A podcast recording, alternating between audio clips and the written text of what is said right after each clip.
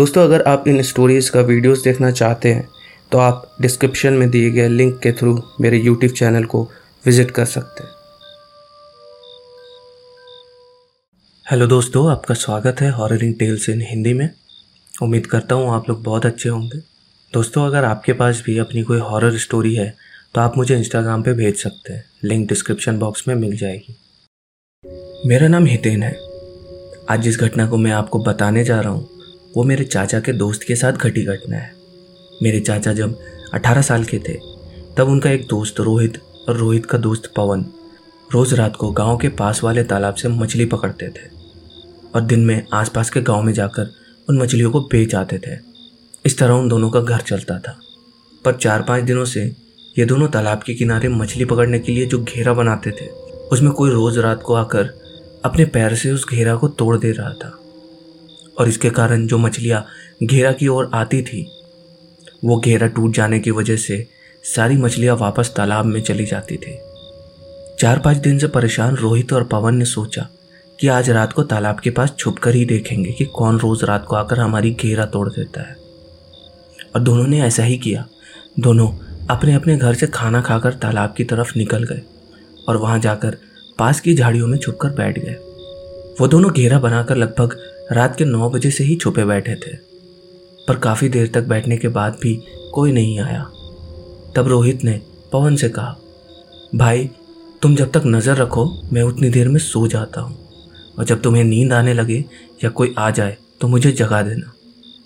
इतना बोलकर रोहित उधर ही लेट कर सो गया, और पवन अभी भी तालाब की तरफ़ नज़र रखे बैठा था, और रोहित को लेटे हुए अभी एक घंटा ही हुआ होगा, कि तभी पवन ने देखा एक औरत सफ़ेद रंग की साड़ी पहने तालाब की ओर चले जा रही थी।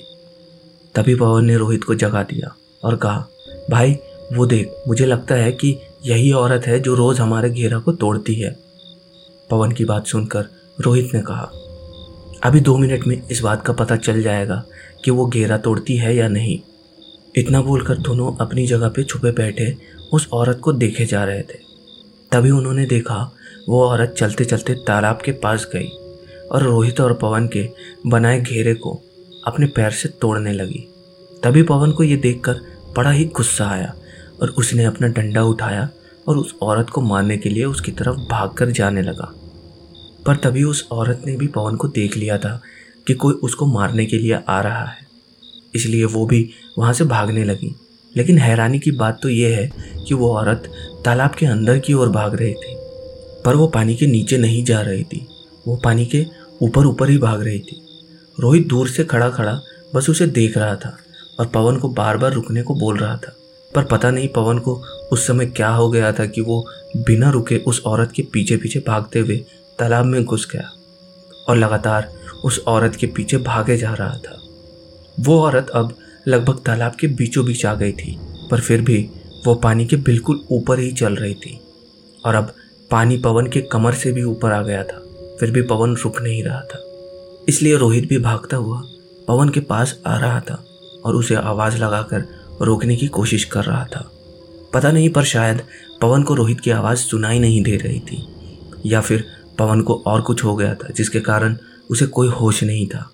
और पवन भागते भागते तालाब के इतने अंदर आ गया था कि अब बस उसका सर ही दिख रहा था। अब उस औरत ने भी भाग भाग कर तालाब पूरा पार कर लिया था और रोहित तालाब के बाहर से खड़े होकर पवन को आवाज़ मारे जा रहा था।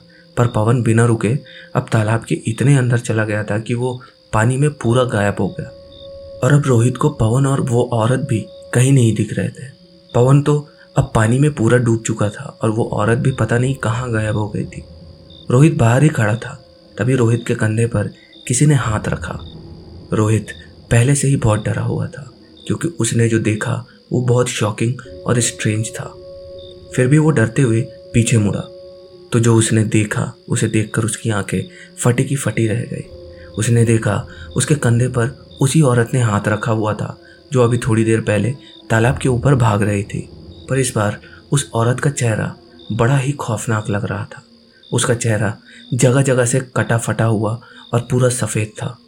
तभी उस औरत ने अपना हाथ रोहित के कंधे से हटाकर उसके गले पर रख दिया और उसने अपने एक ही हाथ से उसका गला दबाने लगी। धीरे धीरे उस औरत ने अब रोहित का गला इतना ज़ोर से दबा दिया था कि रोहित की साँसें उखड़ने लगी थी और उसकी आँखों के आगे अब धीरे धीरे अंधेरा होने लगा था और देखते देखते रोहित की पूरी आँखें बंद पड़ गई और जब सुबह उसकी आँख खुली तो उसने देखा वो तालाब के पास ही बेहोश हो गया था और उसके गले से अभी भी खून बह रहा था। क्योंकि रात में जब उस औरत ने उसका गला दबाया था तो उसके नाखून रोहित के गले के अंदर घुस गए थे। पर तभी उसने तालाब की तरफ़ देखा तो मानो उसकी जान ही निकल गई हो। क्योंकि उसने देखा, पवन की लाश पानी के ऊपर ही तैर रही थी। रोहित जैसे तैसे तो अपने घर चला गया, लेकिन वो उस इंसिडेंट को आज तक नहीं भूल पाया। और उस दिन के बाद से रोहित ने मछलियाँ ही बेचना बंद कर दिया। दोस्तों, अगर आप इन स्टोरीज़ का वीडियोस देखना चाहते हैं तो आप डिस्क्रिप्शन में दिए गए लिंक के थ्रू मेरे यूट्यूब चैनल को विज़िट कर सकते हैं।